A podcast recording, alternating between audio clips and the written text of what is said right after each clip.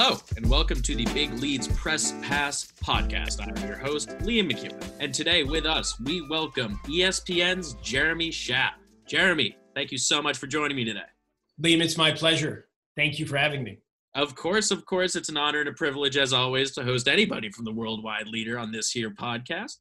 And Jeremy, as is the usual method of um, going through things on the Press Pass podcast, I'm just going to start it off with a pretty easy, simple question. You've been in this industry for a very long time, but I'm going to have you look back a little further.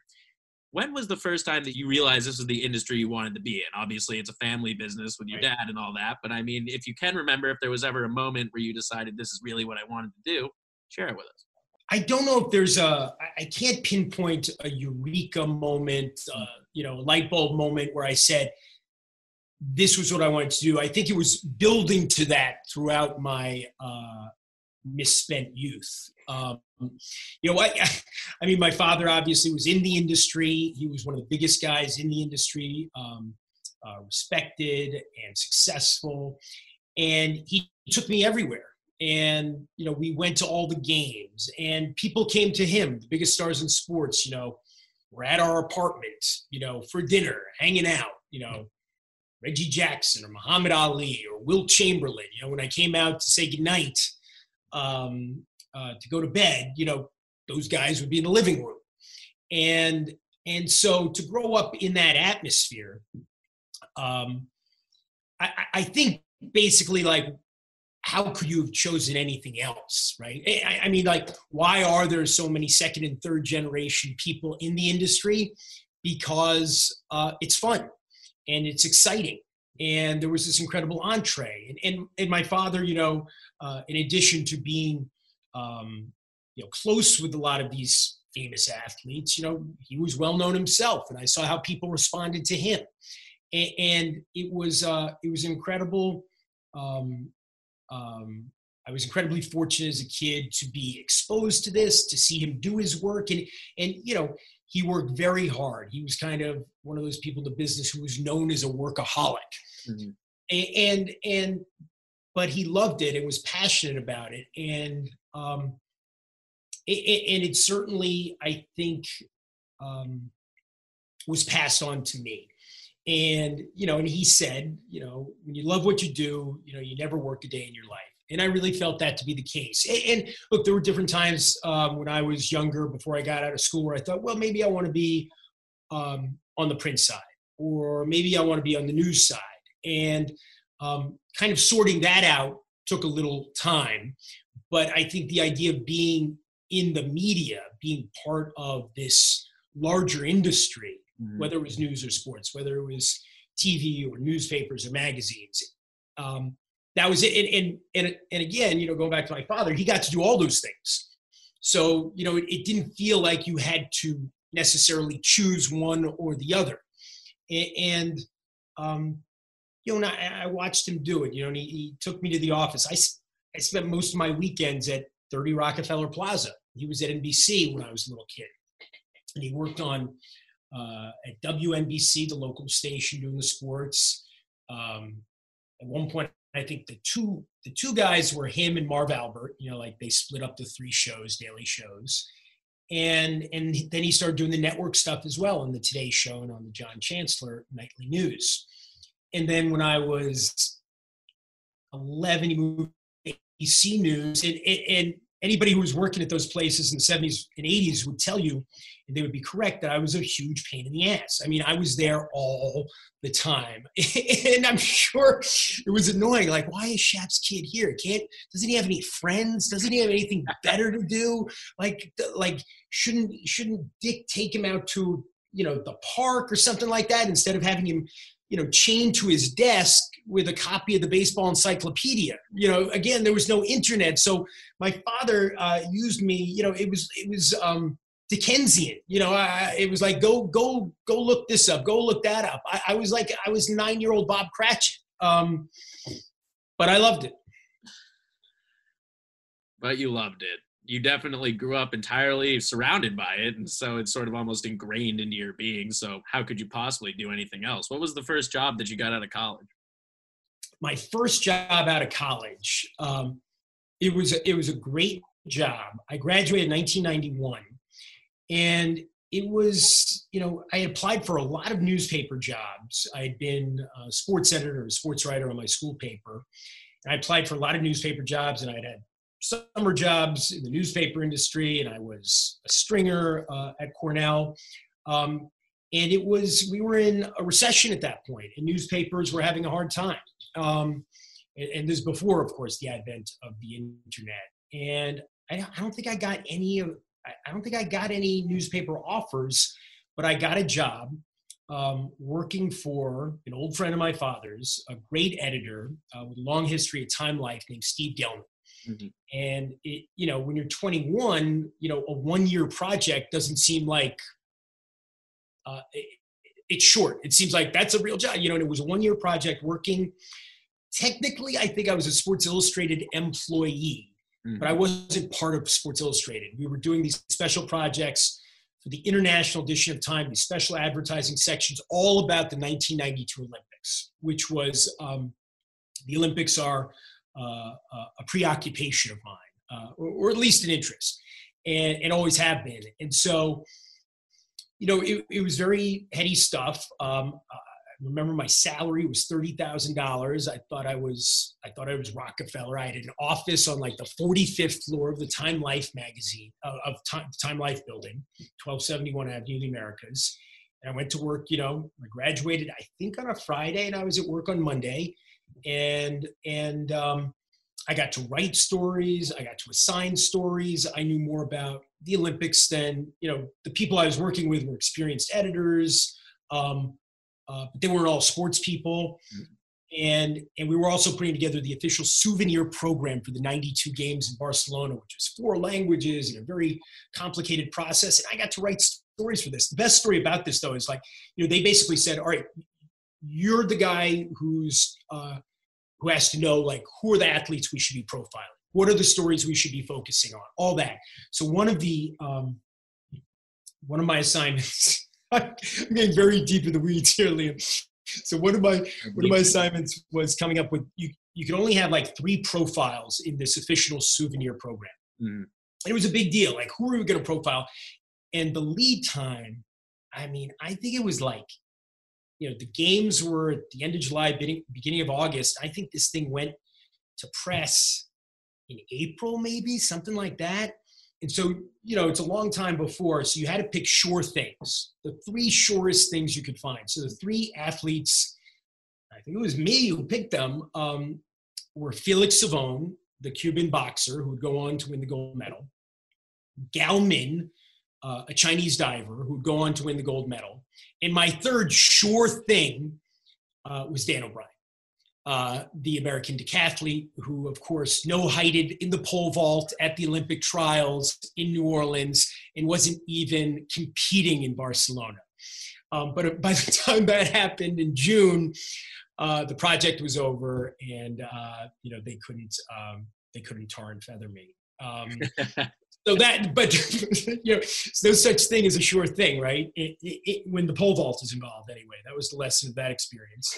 and uh, but it was great. It was a great project. I was back living in the city, you know, where I grew up, and um, and it was fun. And I got to work with, um, you know, it was one of those things. Right at the time that I I got to work in '91, I think the National folded like that week, mm-hmm. and I'd always dreamed of working at the National, and um, I'd spent a night there when I was in college. Neil Leifer, the photo editor, a close friend of my dad's. And, Ford was running it. I spent a night and, you know, I, I, don't remember what happened if I ended up applying or the writing was on the wall, whatever it was, but um, it folded and the, the photo editor on our project had left the National. She was working for Neil, Regina Flanagan. And, um, and I went to the party they had when it folded. And I, we ended up hiring several writers from the National to work on our projects because the paper had folded. And here I am 21 and I'm, you know, working with these great writers. Um, it was, it was, it was a great experience. And what happened was while I was there at um, working in the Time Life building, mm-hmm. Time Warner, the, you know, parent company decided it was going to start this 24 hour uh, cable news station in New York. Uh, called New York One News. You know, one man band. And at that point, I decided I wanted to be in TV, and I was gonna, you know, I I think I put together a tape, and I was gonna send it out to small markets that, that kind of thing. The traditional way of starting. And and while I was there, um, you know, at, at time they started New York One, and uh, and I got hired. Uh, you know, in the in the you know the entry level position, which I think I think we called it a news assistant, mm-hmm. and it meant you know it meant basically being basically being a cameraman. There were some editing duties, but mostly going to going to uh, news events, crime scenes, political stuff, whatever it might be, covering all that and um, bringing the tapes back to the office sometimes cutting it myself, sometimes ha- handing it off to an editor. And then if the night was slow, I was on the night shift from like five to one. Then I'd get to go to sports events and do sports stuff too. What made you want to be on TV and pr- kind of prioritize that over being in sports media in of itself? Because it seems like with the amount of responsibility and kind of the things that you were doing for the Olympics that year, you definitely could have pivoted that into some kind of big time, you know, sports writer, sports editor position or something like that. But instead, you ended up doing TV and doing. Well, I'm I'm glad you think so, but that I don't think that was the case actually. That you know, it was um, it was hard you know, as I remember, it, it, maybe it was just me. It was hard finding jobs, and I hadn't been able to get a newspaper job the year before. I don't think it had gotten much better at that point. Um, uh, so I wanted to, you know, and, and, I think in the back of my head, I always kind of wanted to be able to do what my dad did, uh, hmm. which was, you know, your day job, your your your um, you know, five day a week, or more than that, more seven day a week for him, and 365 days a year. That job, your, your primary focus was that TV job. And then, you know, the magazine stuff he did in his downtime, the mm-hmm. books he wrote in his downtime. That seemed to be a great model um, going into business if you could do it. Uh, you know, I talked, I remember talking to Sports Illustrated about they have, you know, reporter positions at the magazine itself. And I remember, you know, interviewing for one, and maybe, you know, I guess this is what they say when they don't want to hire you. It's just like you're not, gonna, you don't want this job. you know, you, you, don't want this job. You don't. That's you, said than no, but still, right. same thing. right. They said you don't want this job. You know what you got to do for the last year. Um, it would be hard for you to kind of like now take a step back and do stuff that is not as exciting. And I, and and there was something exciting about the idea of covering you know local news in New York too. And I thought at that point, uh, you know, I don't have to be a sports guy, and I love news too. And it was exciting, and um, you know, there's a romance to it. Driving around the city. I mean, what you would do is, you know, I'd, I'd show up at work at five o'clock. Um, you get in your little um, crew car by yourself. We one man bands, in uh, the white Chevrolet Cavaliers that were parked on the other side of 42nd Street. And you'd go out all night, all night. You know, there were no cell phones back then, but you had a police scanner and you had a two-way radio back to the office. And you know, you kind of just be out all night getting sent to one story after another, mm-hmm. rolling tape, and then and then come back. And then I got to do stuff in the locker rooms, as I said, when when it was downtime, when there was downtime. And so you'd see if you were watching New York One sports show back in those days, 1992 to 1993, you would see my arm quite frequently holding a mic. You'd see my hand anyway, holding a microphone in an athlete's face or a coach's face. Uh, guys I remember who didn't like it because when you were one man band, you have to stand right in front of the person. You have to put on the light on top of the camera. And some guys don't like the light right in their face. Buck Showalter did not like that. I remember Derrick Coleman did not like that. Um, but it was, you know, it was what you did. And then, you know, if I wanted to go do a story and be on TV, like a package, you know, as they call it on TV, you could do that on your own time. So I'd spend my off days going to going around the city shooting stories about whatever, and they would put them on the air.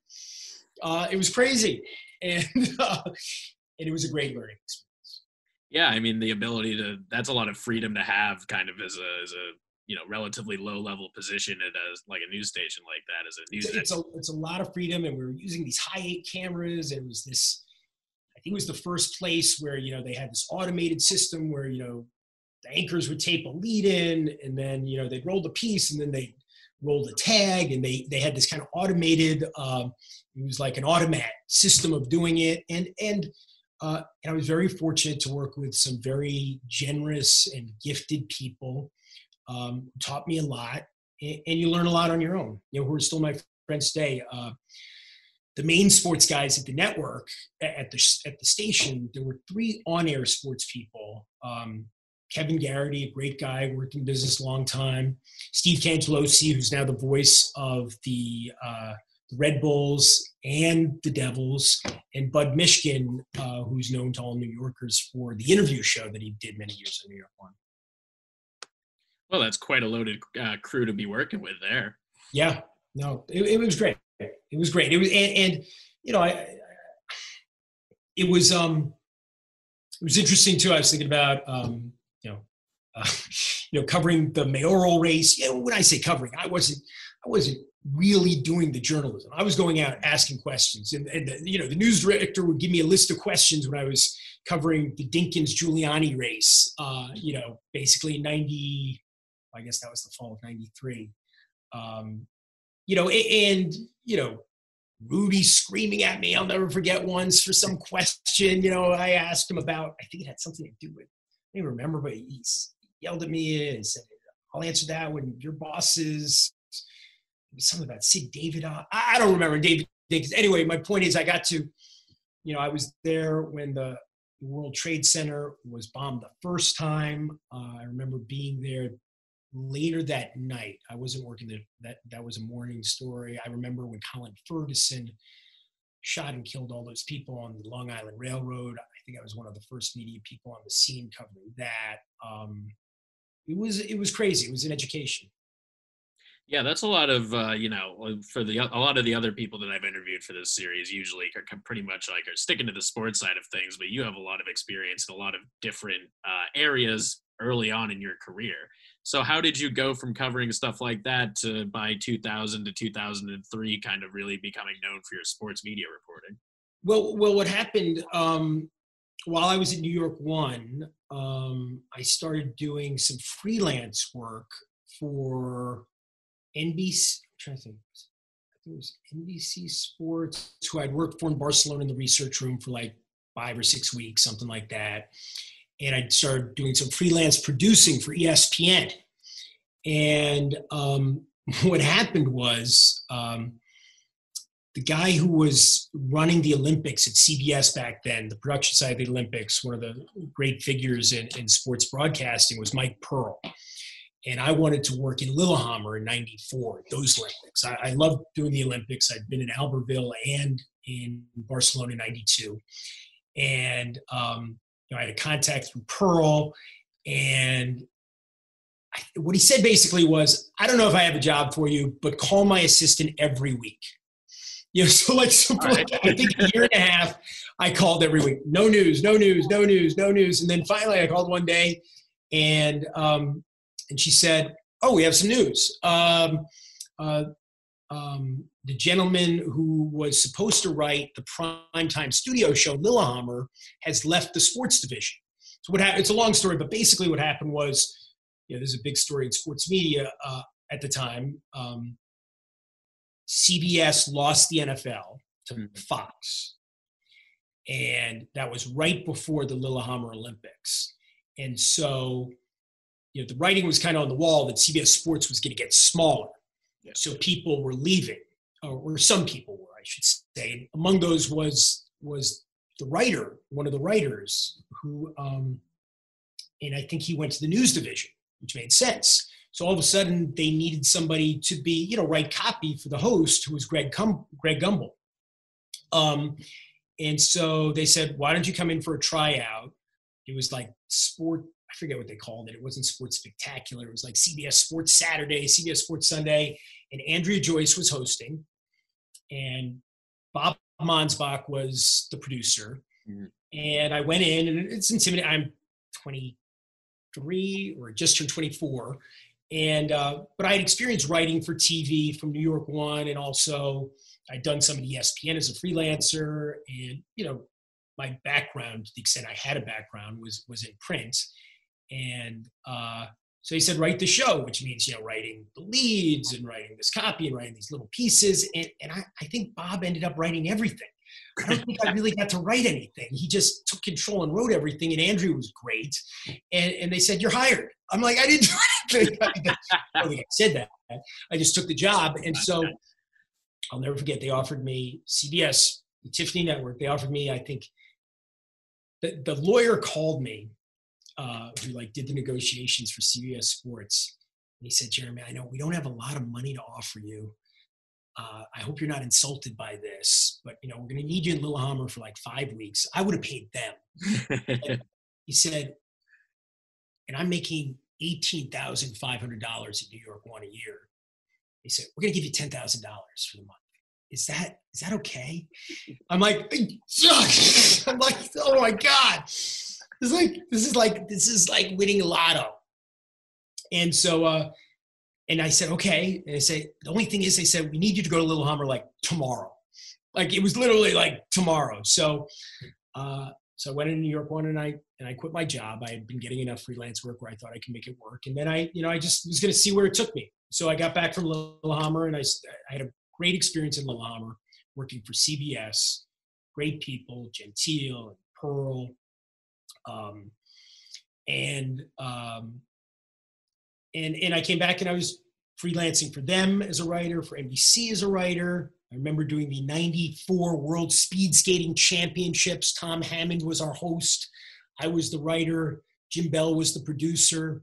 Um, and I did stuff for them, CBS, and then ESPN. And then after a few months, ESPN made me a full time offer as a producer based in New York. And that's what I did for the next couple of years. Now I have to earn my salary, so stay tuned for more Press Pass after this.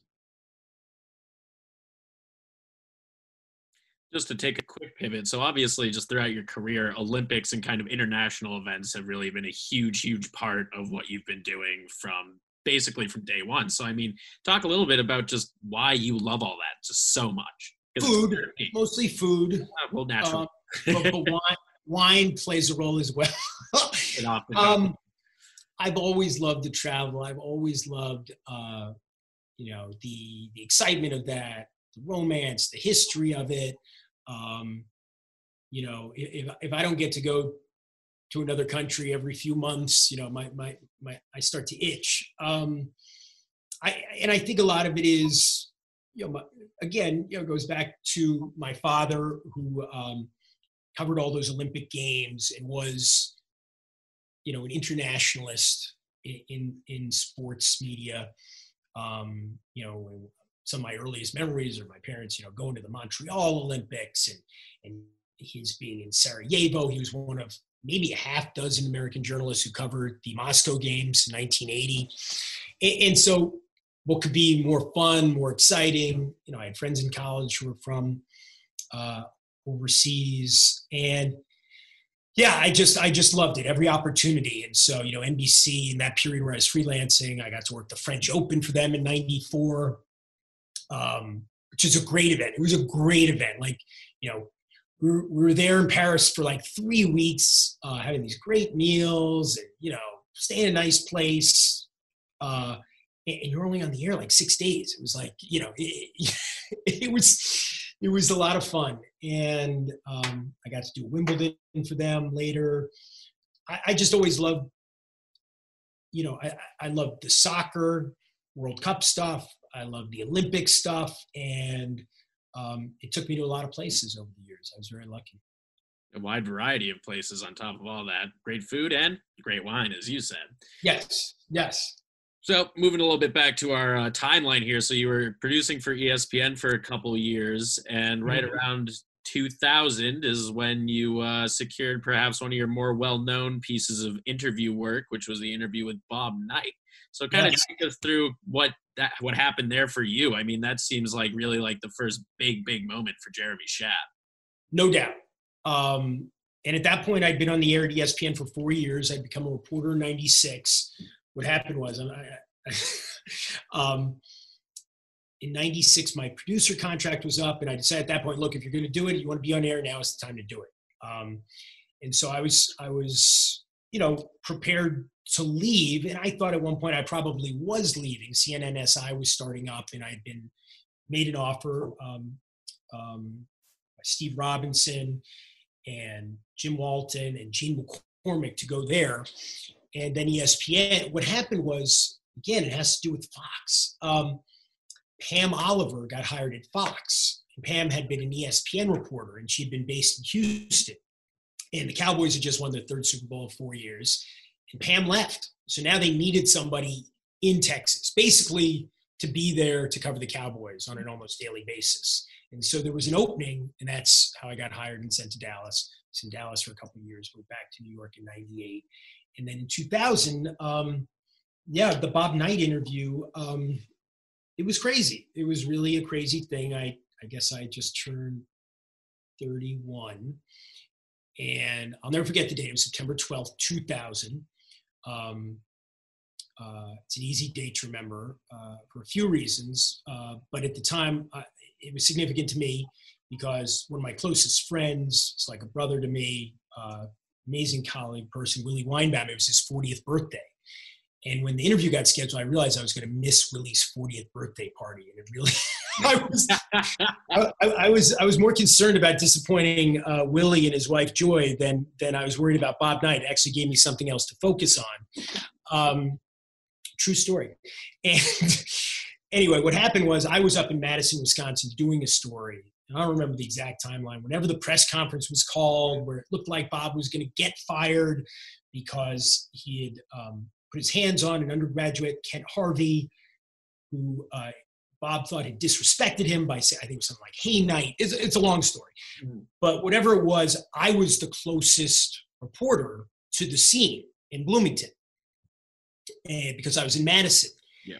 And um, I'll never forget this. Um, there was going to be a press conference at Assembly Hall, and we needed somebody there, obviously. And I was, and they figured out, you know, if I flew commercial from Madison, it would take X number of hours. Any other way, I wasn't going to get there in time. Nobody else was going to get there in time. And so it's the only time it's ever happened. I've been at ESPN 27 years. Uh, they chartered a private plane for me oh, wow. to get to Bloomington. Right. So, so I'm sitting in what is it called, the Riverview Hotel or something in Madison. Um, the producer I'm working with, John Fish, and Mary Sadanaga, the two producers I was working with at that point, and they say, "Go," and I say, "All right." I say, they say, "Well, we're going to have to get a private plane, you know, to get you there in time." I'm like, "Wow, that's cool." You know, I, am not sure i think I bid on a private plane at that point, maybe once. No, maybe never. I don't know. It's only, and and they said, um, just go to the airport. The plane will be fueling up by the time you get there. I mean, it sounded like a James Bond thing, right? yeah, exactly. For press com, and it was, and they had to get approval from Bob Iger's office. Uh, and at the time, he wasn't the uh, CEO; he was the number two but they had to go, you know, to approve a private plane. That was a thing, and they did. And I got there, and it was this beautiful French jet. I think they're called Falcons, and it was like 47 minutes, touch takeoff to touchdown. Beautiful. And I go to the press conference, cover the press conference. I see Bob. I think I saw Pat Knight as well, and um, nothing happens. They don't fire him. So they say go back to Madison. Commercial this time. Oh, it's better than that. So, you know, Bloomington, um, so the next day I had to take a bus from Bloomington to Indianapolis. You know, I don't think I could even get a cab. So I took like a, I, I really think maybe I'm imagining it now, but I think I took a bus from Bloomington to Indianapolis and then flew Indianapolis to Detroit, Detroit to Madison, made it back in time for the game that I was covering, and then the whole thing blew up again like mm-hmm. later that day, and I got a phone call saying you might be interviewing Bob. I think I got a phone call saying you might be interviewing Bob Knight from David Brofsky, who was my boss at the time, and he was choosing among. He had been he had been given this option of sitting down with me, Bob Ley, or Dan Patrick. I think that was the choice he was presented. And Digger Phelps had negotiated, as I recall, the fact that Bob was doing it at all, doing it at all was um, because of his relationship with Digger and Bob chose me, and that's uh, and so then then we did the interview, and it was crazy. It was crazy. The whole situation was crazy. Do you know why he chose you? Yeah, I mean, Bob chose me because well, we knew each other. Um, we had he had been um, he was a good friend of my dad's, um, and he thought that he would just be able to steamroll me. I mean, you know, I would have thought I could steamroll me. Um, and you know, and I think in his mind he thought he was doing me a favor as well, um, and he was doing my father a favor.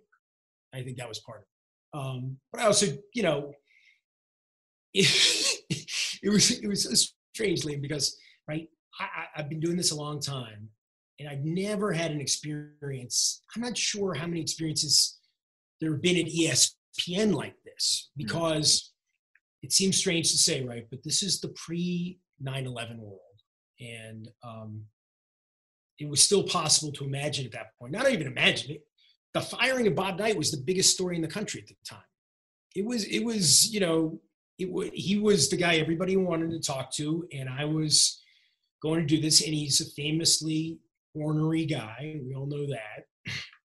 Cantankerous at the best of times.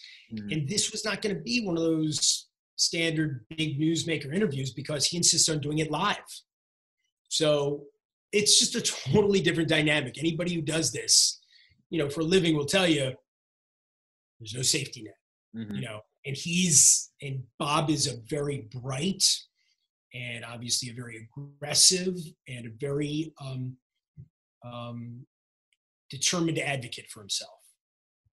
And so I knew this was going to be a, a formidable, if not daunting, challenge. And uh, it was interesting. It was, you know, everybody was paying attention. I knew everybody would be. And um, that kind of energy, excitement, doing something when you know everybody's watching and you know that it matters and you you basically trained your whole life for this moment. It sounds ridiculous because it's just an interview, right? But that's how it felt. I mean, how else is it gonna feel? It's the biggest thing that you've gotten, and you know, at, at that point, you've been in the industry for a decade. And, I mean, hard not to feel uh, feel like the moment is big. And looking back in retrospect, it certainly seems like it was as big as it was. Yeah, it, it, it was, and I mean, to me, you know, and it was it was also it was like it was like taking part in an event rather than covering it because the interview itself became an event. I mean, we we found this location like I don't know, 20 miles from Bloomington.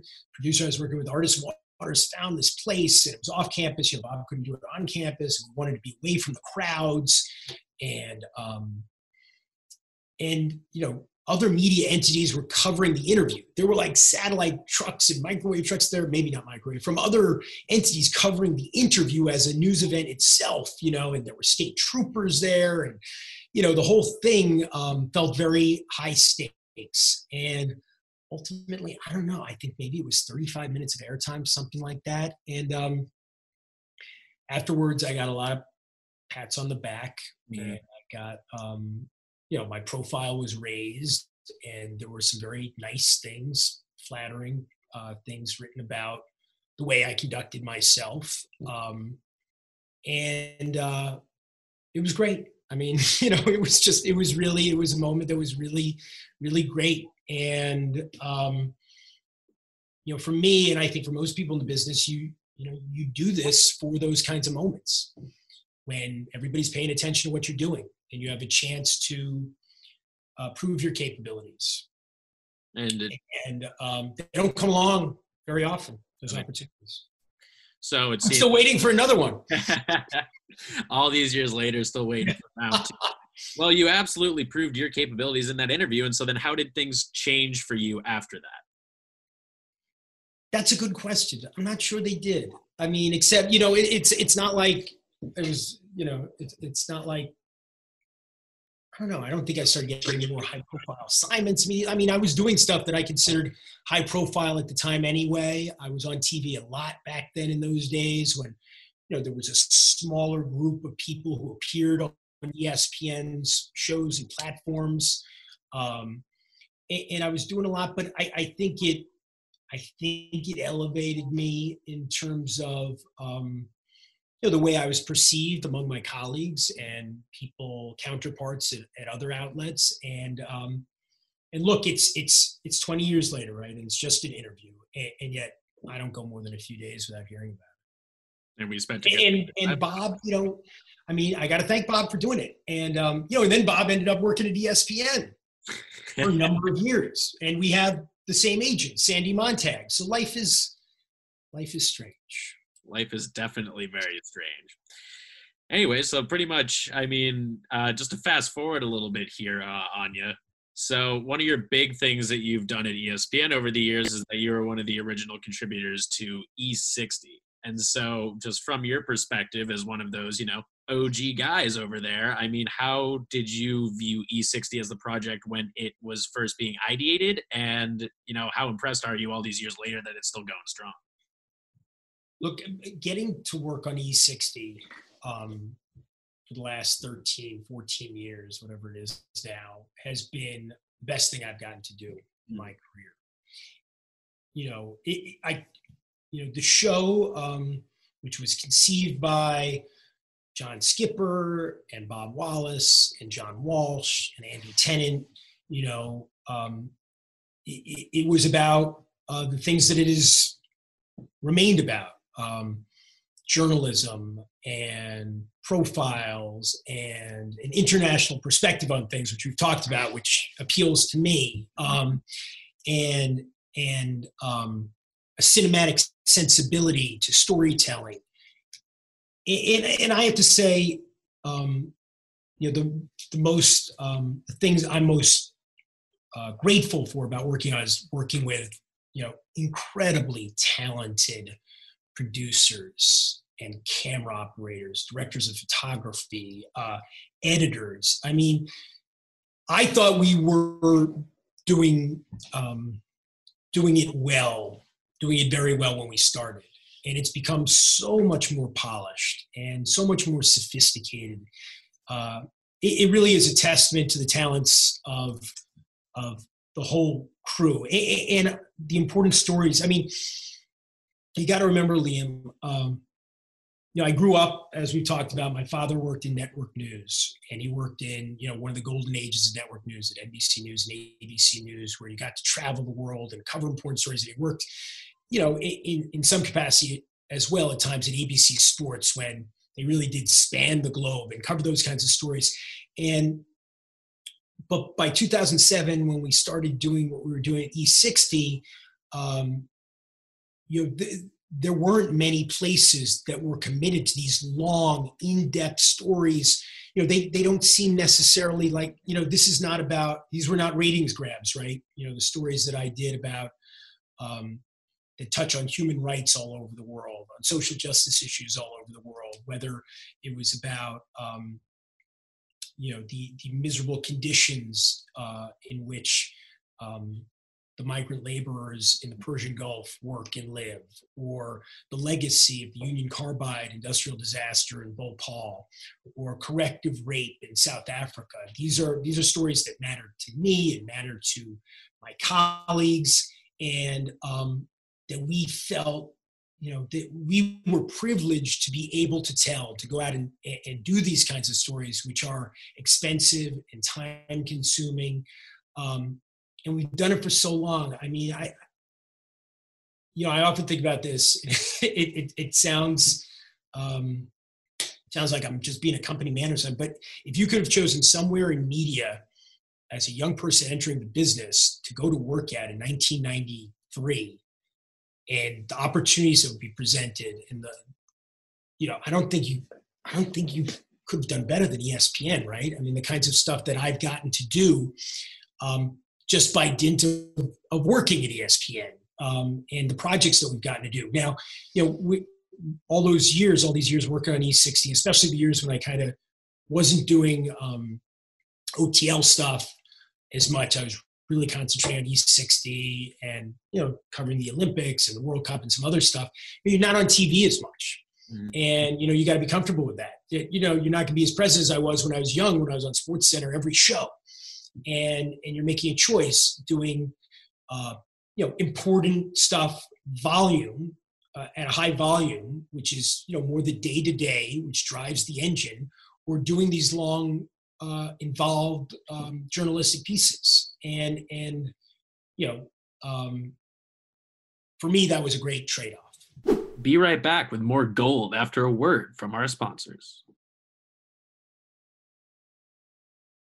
Absolutely. And like you said, uh, human rights issues and things of that nature have always been really important to you in your reporting because even before E60 was originally started, you know, 13, 14 years ago, like you said, you already had broken a couple stories like that. There was the uh, University of Georgia uh, misconduct going on there, and the uh, high school in Florida where a racial epithet was used. And so, I mean, like you said, this stuff has always been really important to you, and a lot of it came from your dad. But as just a, from where you were in those like early days, those late '90s, early 2000s, like what was really driving you to try to uncover those stories? I just, I just, you know, I, I guess um, that's what journalism's about, right? You want to make an impact. You want to, um, you want to tell the stories of um, the disenfranchised.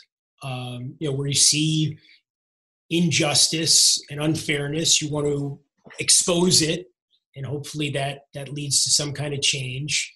Um, it, it, it, you know, I think that's what drives a lot of people, right, in in mm-hmm. journalism, clearly. And you know, one of the stories I think about where um, we tried to make an impact, and I think we did. And this is this predates E60 as well. This was an outside the line story. Um, I did with the aforementioned Willie Weinbaum, who turned 40 on the day of the Bob Knight interview. Mm-hmm. Uh, he spent a long time over a course of several years doing stories, at least, well, I, at least two long, long stories and then some updates on Willie Mays Aikens, which at the time it was a story about, um, you know, it's a World Series hero who um, his life had spiraled out of control because of drugs and ended up sentenced a very long federal prison sentence. And his story illustrated the unfairness of the disparities in sentencing between crack and powder cocaine. And uh, we went to the federal penitentiary uh, in Atlanta to interview him. I, I, you know, it's so hard to remember after all these years. I, I think we went twice. Once we interviewed him on camera, once we just got to talk to him, once I interviewed him on the phone from there. You know, and, and it was a story and an issue that would become bigger subsequently. And, you know has been addressed now um, with uh, with, with um, you know it, it's one of the the stories that I think you know kind of gave people perspective on the unfairness of those disparities and um, the impact the disparate impact uh, in terms of race as well. And um, I don't know. I, I, I think, you know, I was never, you know, I grew up, I didn't want to be a play by play guy. Mm. I didn't want to be a sports center anchor. I didn't, you know, I, I wanted to tell stories and I wanted to tell important stories if I could and, and stories that, that change people's lives um, for the better, that, that uncover um, injustice and, and, you know, when you get the opportunity to tell those stories and they intersect with sports in some way, we do it. You got to take that opportunity, right? Exactly. And so now at this point in your career, you're doing a lot of what you're just talking about. You're telling important stories for outside the lines, a lot of the daily segments, and outside the lines, especially, has gone through a lot of changes over the last five, ten years. So, as the guy who's currently pretty much in charge of outside the lines, how do you view your responsibility with that project? Well, uh, certainly, uh, if if any of the producers working on the show um, hear me take credit for being in charge, they'll laugh because I've never been in charge of anything. Um, look, I, I, think I know what you mean. Yeah, it, it's. I think um, the work we do is more important than ever. Mm-hmm. I think the stories we cover are more important than ever. Um, you know, we during the pandemic, since the beginning of the pandemic, we have not been doing our weekly Saturday show. We've been doing segments instead, Monday through Friday, on uh, Sports Center. And I host them, Ryan Smith hosts them. And over the course of the last nine months now, I think we've we've covered so many important stories. There, there are so many serious stories, of course, now to cover.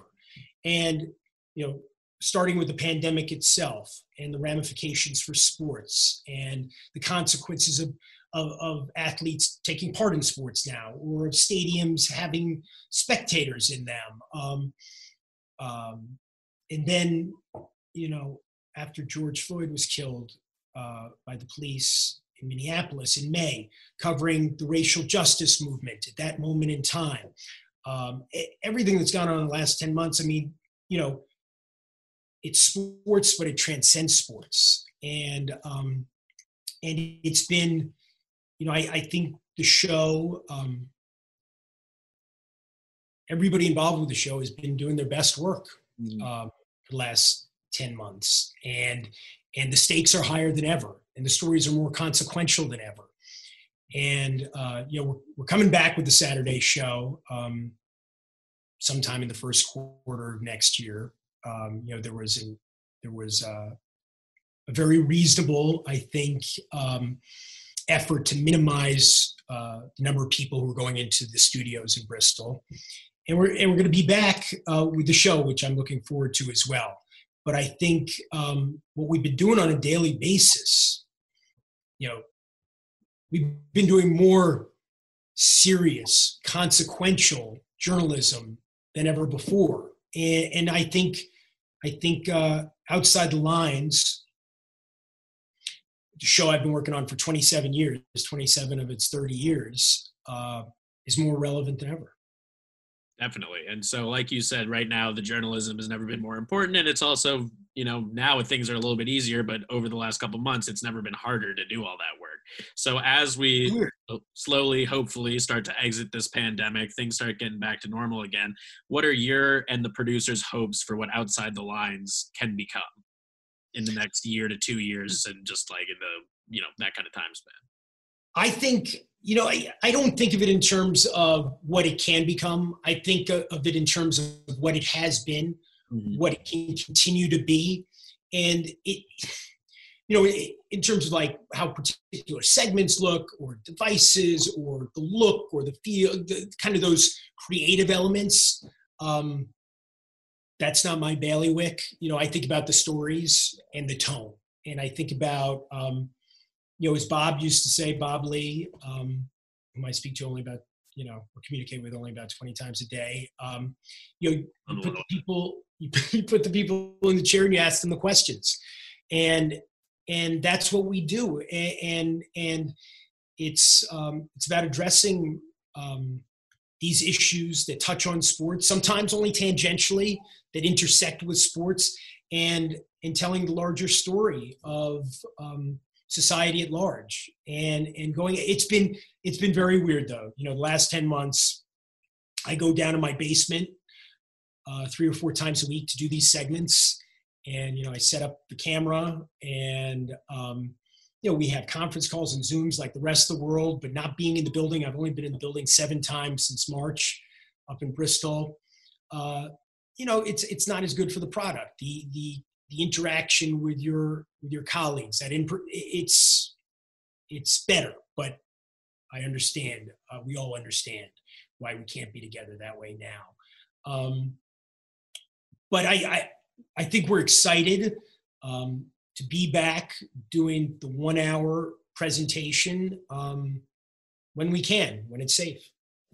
Absolutely. And then we were just talking about, you know, kind of looking back on this year and how hard it's been. And so one of the most recent projects that you're doing with ESPN is called 2020 Heroes, History, and Hope. So, kind of what can you tell us about that and sort of what you guys want to accomplish with this particular project? Yeah, this is um, this is uh, a big undertaking. Um, for our group. Uh, and it's going to be a three hour presentation, uh, three one hour standalone shows, but all presented together uh, for the first time on Christmas Eve from 8 to 11 Eastern Time. And then uh, I think each of the one hour shows will kind of um, air repeatedly uh, ad nauseum. Uh, right way of putting it over the course of the next few weeks, subsequent weeks. And, and it's, you know, people love year in review shows. Uh, people don't love 2020 for obvious reasons. Uh, none of us, um, you know, this has been uh, a traumatic year in so many ways. Um, and so this is going to be in some ways um, a look back in this, you know, in the tradition of a, a, typical year in review show, but it's also a look forward and it's built around storytelling and and um, meaningful stories that uh, just been um, so well reported and produced. And I think it's going to be really stunning. And Lisa Salters and I, uh, as we host E60 together, are hosting this special together. And we're going to have essays from on so many of the different things that touched our lives in 2020. I think the show is going to be uh, um, really special yeah, it's going to be a. I'm sure it's going to be very enjoyable to watch and perhaps very sad. That's what I'm the vibe. There will there will be sad, but it, it you know I, I have friends. Let, let's face it, say who tell me like I can't watch E60. It's too sad. There are too many sad stories. I and I get it, right? Totally. Um, and, and, and I do some of those stories, and and Tom does some of those stories, and Chris does some of those stories, and Lisa does some of those stories. But um, this this is you know you can't celebrate 2020, right? It's too awful to celebrate. But I think um, there are things that inspire us from it and going forward. Definitely, definitely, definitely, definitely. And so, Jeremy, looking back on your career, especially over the last 20 years, you have done some really important and outstanding work. And we talked a lot about the human rights violations and all that stuff that you wrote about, and just all sorts of different, very well reported, very great journalistic pieces but is there one in particular that stands out to you for any reason at all when you look back upon your career and all the stuff that you've done and the various awards that you've received as a result? Yes. Um, I suppose it's a bad sign, Liam, that, that there's not that much competition in my mind. Um, or a good sign, kind of depends on right? Um, no, it really is the story that we did um, at, at, E60 on uh, Qatar in the 2022 World Cup and the awarding of the 2022 World Cup to Qatar, and um, which focused on um, the plight of the migrant laborers there, most of them from from South Asia, treated so badly, um, building uh, the infrastructure that makes bringing a World Cup to this small country possible. That was a story uh, that we worked on for a long time, and I think it was uh, I think it was um, powerfully told and conceived. Uh, producer Bean Gim, um, uh, producer oversaw the project, Michael Baltiera, uh, just completely committed to it. Our crews um, that were out there, um, Tim Horgan, who edited it, and and that was a story that was what five or six years ago now that I think made an impact, open eyes, uh, you know, really gave people something to think about that was important that they hadn't considered before. That you know uh, what the consequences were what the human toll was of this event. And um, i think that story um, which won uh, an rfk award um, that's probably the story that uh, in a sense we're most proud of i think at the show or at least i am Definitely. And then on a little bit of a lighter note, you have interviewed many, many, many people over the years for all sorts of stuff. And so, kind of when you look back upon all those different interviews, is there any particular one that stands out where you're just like, damn, that was a great person to talk to? That was a great interview? Well, those are two different things. good point. Um, good point. As you know, those are two different things. Look, look, there's um, there's one moment, you know, in, in the way that the Bob Knight interview was singular for me. Um, there was a moment a few years after that, five years after that, doing a story about Bobby Fischer in uh, in Iceland, mm. and that story, which is a story that uh, resonated to and uh, struck an emotional chord with a lot of people, including me. And it was a story about one of the great, arguably the greatest chess player ever, and what became of him after he won the championship in 72 and how how this this fairy tale soured and it was very personal as well because of his relationship with my father and we had this confrontation in iceland uh, at a hotel um, at the downtown airport and it was uh, it was almost it's almost like an out of body experience it was it was so bizarre and uh, personal and unexpected for me. Um, and and the story that we told uh, um, after that, uh, the producer John Fish, who I mentioned before, was with me Knight, um, executives in charge of that, uh, um, Craig Lazarus and Glenn Jacobs and Andy Tennant. Um, that story, Robin Footlick, that that story still I think resonates for a lot of people, and I think about it a lot. And um, that was weird, but that you know that was the strange confrontation. It wasn't even a sit down interview; it was a press conference. The guy I've interviewed the most, and uh, over the years, is Mike Tyson, and we've had, um, and he's the guy uh, in many ways who I find most interesting when I talk to.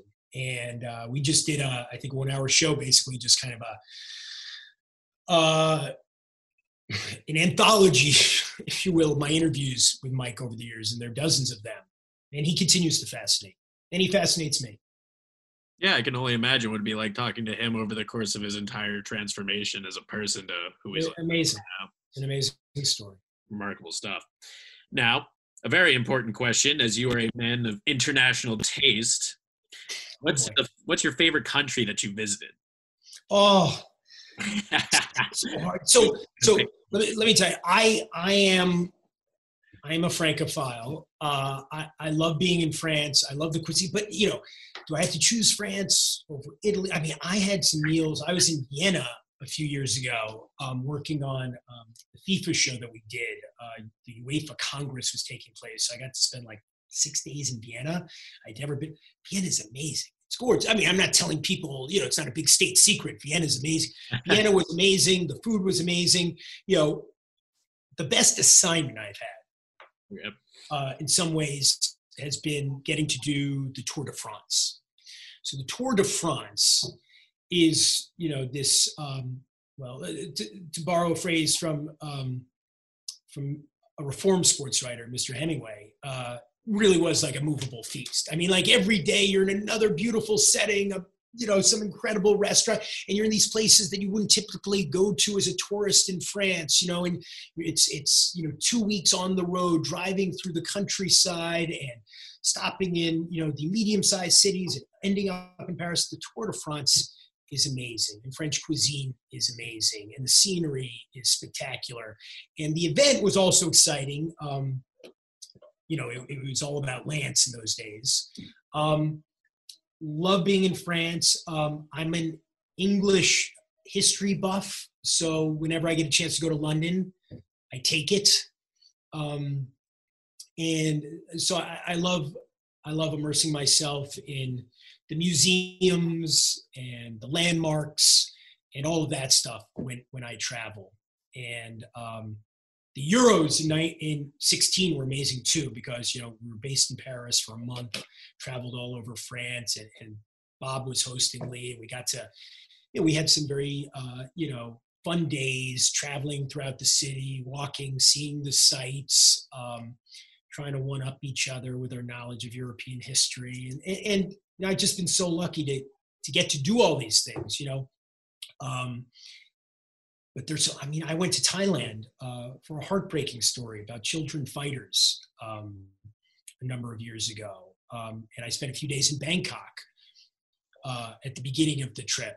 And I mean, that's some of the best food in the world, too. I mean, Bangkok's fascinating. And the, the if you like you know Thai food. Obviously, that's uh, that goes without saying. Bangkok's spectacular. Um, I've seen so many great places. I love Norway. I've been in Norway several times. I have friends from Norway, um, Scandinavian countries, and the Schaaps are from the Netherlands, where I haven't been in a long, long time. But uh, when I get a chance, in fact, last year I was supposed to go. This is probably too much information, but I was supposed to go on a business trip to Rotterdam, where I'd never been, um, and I was looking forward to it. I haven't been in Holland in a long time, and I got like diverticulitis the day before the trip, and I couldn't go. You do not want diverticulitis, Liam. I don't believe I do. You don't want it. Hydrate. I definitely don't want it before I get to go to Europe either. yes, yeah, I had can't. That was I don't know why I brought that up, but I, I couldn't help myself.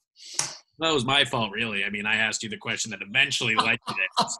Responsibility is an interview, right? I, I can go on. If there's one trip where, I mean, it was great in terms of the food and cultural stuff and just incredible setting, San Miguel de Allende in Mexico, which is a city that's always like at the top of the list of places you have to visit. I, I, I was very lucky a few years ago. I got to go there with one of the best producers in the company, Mike Johns, and um, good friend of mine, Joe Monaco, shooter out of Miami. We did a Tony Gonzalez profile. Tony was there for like a month, and we got to spend some time with him. A few days in San Miguel de Allende, not bad. Not too shabby. Yeah. I can only imagine. Now for the final two questions that we usually end our press pass oh, okay. with. Number one, uh, what's something about your job in this industry that you feel like other people don't really get or they might not understand? Wow, that's a good one. Um, they don't understand.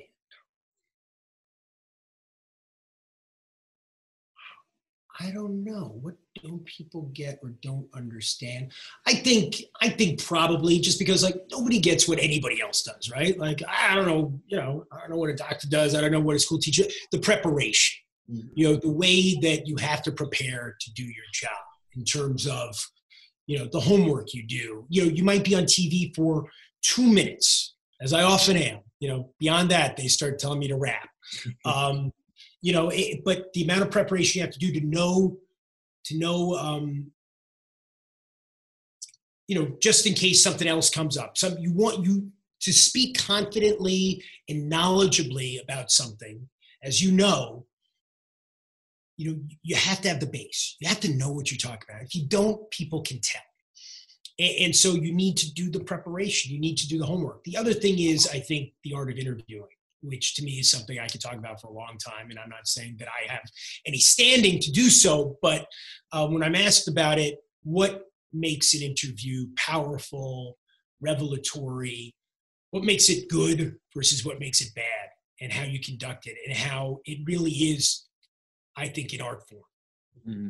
Most certainly. And then finally, last but certainly not least, if there was any one thing that you wish you could have known about this industry when you were coming out of college as a fresh faced 21 year old, what would it be? Hmm. Well, I guess, you know, I, I guess I could have, you know, when I did it, when, when I was starting the business, you know, it was kind of idea, you know, like if you went in newspapers, you stay, you thought you were staying in newspapers. I mean, I guess I could have taken a newspaper job and, and, and ended up, you know, like, like Wilbon or Kornheiser, you know, you wouldn't have had to, you know, spend all those nights lugging a camera and a tripod around New York. You know? It could have just been a, a notepad and a, and a pen. Um, it, it, there's so many things, I guess I wish I could have known, but because, and I, I, I hope my bosses aren't listening, I feel like I have the best job in the company. I really do. Um, I wouldn't want anything to be different. So, you know, you don't want that effect. If, if you'd known something, maybe you would have made a different choice. And um, I guess this is, uh, this is a cop out, but, um, but I like what I get to do. And so um, maybe if I'd known something else, it would have been detrimental um, to my career rather than beneficial because I like I like where I am. See, I don't see that as a cop out because you were the first person I have ever ever heard say that. Not to say that everybody else I have interviewed isn't happy with their position, but you were the first person to be like, you know, if I would have known something, it may not have made have altered my route through this through this path. So, wow, All right. All right, well, I get some points for at least original thinking. I, I appreciate that. exactly. I'll send you a plaque in the mail. Well, All right. You. Of course. Jeremy, thank you so much for coming on. I felt it was a really great conversation. I really enjoyed chatting with you, and I appreciate your honest honesty and straightforwardness throughout. It's really it's really been my pleasure. And anytime you want to spend an hour talking about me, I'm here. I'm here for you. That's the best part about this podcast. We're always talking about other people in this industry. We never get to talk about us. So I'm glad I gave you a platform to do just that. Well, when when my my podcast is supposed to launch soon, we'll give you an opportunity. All right. I'll, I look forward to that. And thank you, listener, as always, for tuning in to the Big Leads Press Pass podcast. I am your host, Lee McEwen, signing off.